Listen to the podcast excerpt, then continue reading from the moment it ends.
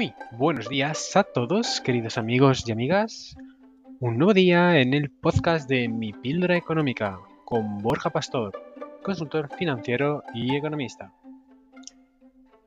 En el día de hoy hablaremos de a más dinero, menos felicidad. La ley de los rendimientos marginales decrecientes o por qué matemáticamente o el capitalismo en general no da la felicidad.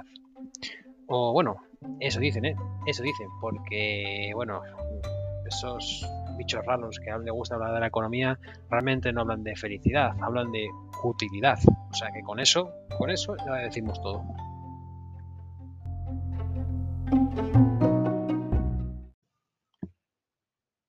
Lo primero y antes de nada, gracias por escuchar este canal. Si te gusta o si quieres que hable de algo en concreto, de lo que sea, eh, luego al final de este episodio o incluso, bueno, sí, al final de este episodio incluso abajo en la descripción voy a dejar mi correo para que cualquier cosa me escribáis con todo tipo de, o sin tapujos y sin nada. Seguidamente, ¿qué es esto de la ley, entre comillas ley? Que madre mía, parece esto, no sé, ley de rendimientos marginales decrecientes. Bueno, lo primero y antes de nada decir que de ley, bueno, más bien ley económica, ¿vale? O sea, cuando decimos leyes, ley económica, no tiene nada relacionado con el derecho. Y se dice ley porque básicamente es uno de los conceptos fundamentales de la ciencia, de este tipo, de esa ciencia, ¿vale? Eh, seguidamente, cuando hablamos de marginalidad, eh, no estamos hablando del concepto de una persona sentada en una esquina sola, marginada. Eh, no. Aunque la verdad es que se parece bastante. Cuando hablamos de marginalidad, matemáticamente hablando, nos referimos a hacer la derivada parcial de una función. Dicho de otro modo, eh, o explicado en otras palabras, más cotidianas o más mundanas, cuando hablamos de la marginalidad lo que queremos saber o conocer es cuál es el cambio o qué sucede si le damos una vuelta más de tuerca a esto que estamos haciendo o a este proceso que se está llevando a cabo. Es decir, por ejemplo, si es una empresa y está produciendo, ¿qué sucede si metes a un trabajador más?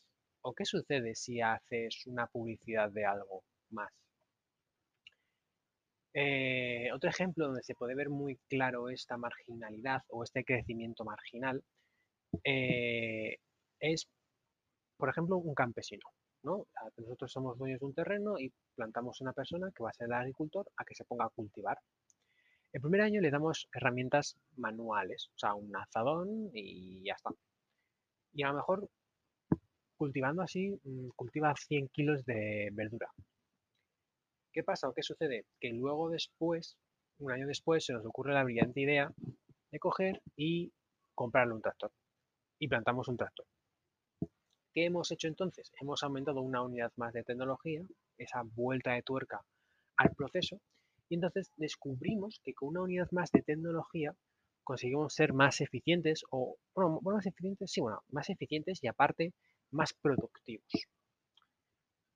Eso, ese añadir una unidad más al proceso y ha habido, y como al añadir una unidad más al proceso ha habido un cambio, o sea, de producir 100 a, imaginaos, 100 sin el tractor a con tractor 500, ese salto de, 100 a 500 es lo que se conoce como el crecimiento marginal. ¿Por qué es importante este crecimiento marginal?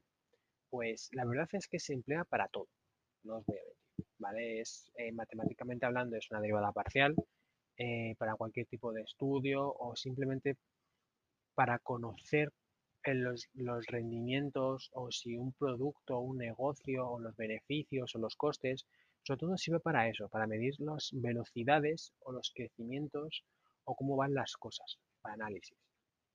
Sobre todo, pues, por ejemplo, para lo, típico que se escucha en las noticias de decir, pues ha habido una ha habido un crecimiento de no sé cuánto, del PIB o del empleo. Pues todos esos conceptos están muy relacionados con la marginalidad. En este caso no no tiene una relación tan directa, pero sí que es cierto que es muy importante, sobre todo para todo el tema del crecimiento. ¿vale? Ahora bien, esto, ¿vale? Sé que suena eh, muy, muy extraño, pero tiene bastante, bastante sentido y realmente tiene bastante significado, ¿no? O sea, no significado, sino que es bastante realista, ¿no? Entonces, ¿qué significa esto de la ley de los rendimientos marginales decrecientes? Pues si juntamos todo lo que hemos comentado hasta ahora, básicamente es una norma o una regla que dice que esos rendimientos marginales o esos saltitos que va a haber eh, cuando, cuando nosotros añadimos algo a la producción, esos saltos o ese cambio marginal cada vez va a ser más pequeño. Es decir, si por ejemplo en el caso anterior nosotros en vez de tener un tractor pasamos a tener dos tractores, como solamente hay un agricultor, un agricultor solamente puede utilizar un tractor, no puede utilizar dos. Con lo cual, como solamente puede utilizar un tractor y no dos, aunque añadamos una unidad más de tecnología al proceso, no se va a producir el doble, porque solamente se puede utilizar un tractor.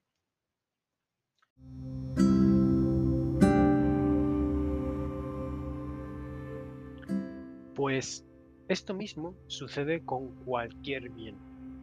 Y cuando decimos cualquier bien, es cualquier bien, incluido el dinero. Y sí, amigos míos, eh, el dinero es un bien. Es un bien igual que un coche, que una casa o que una pelota de fútbol. La única diferencia entre un billete o una moneda y una casa, bueno, una casa no, pero un billete y no sé, y una planta o una tomatera, que también puede ser un bien, es que el dinero tiene unas condiciones especiales. Pero por el resto sigue siendo un bien. Entonces, ¿qué significa esto? Significa que al igual que cualquier otro bien, le afecta la ley de los rendimientos marginales decrecientes. No a todos los bienes les afecta, pero en este caso cuando hablamos de la utilidad que produce eh, el ganar dinero, pues sí. ¿Eso qué significa? Eso significa que si una persona, por ejemplo, que nunca antes ha trabajado, empieza a trabajar, imaginemos, de pasar de ganar 0 euros a ganar 800 euros, aunque realmente el sueldo no sea un sueldo muy alto, esa persona, la utilidad o la felicidad o el beneficio que va a sentir, o beneficio marginal que va a sentir, va a ser enorme. ¿Por qué? Porque pasa de tener nada a tenerlo todo. Seguidamente, si esa persona, imaginemos, trabaja 8 horas al día y gana 800 euros, vas a trabajar 10 horas, ¿vale?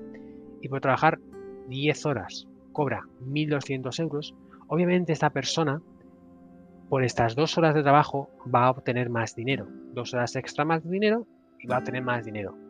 Pero la felicidad marginal o el beneficio marginal que va a sentir esta persona por estas dos horas extra no va a ser tan grande o va a ser un poquito más pequeño que cuando pasó de 0 a 800. ¿Por qué? Porque cuando pasa de 800 a 1200, aunque sí que es cierto que el salario por hora es el doble, eh, o es mayor que antes, sí que es cierto que aunque sea mayor, eh, pasa de tener algo a tener un poquito más.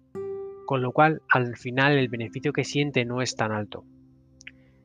Asimismo, si con ese trabajador le seguimos aumentando las horas para trabajar y en vez de trabajar 10 horas, trabaja 12 horas y de 12 horas a 14 horas, de 14 horas a 16 horas, llegará un momento en, el, que este trabajador eh, preferirá no trabajar más horas y no ganar más dinero y esas horas emplearlas en otras cosas, en ocio o en otras cosas.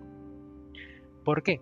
Básicamente, porque cada saltito que va dando el dinero cada vez es menor, o sea, tiene un rendimiento marginal decreciente, cada vez le da menos placer el dinero, entre comillas.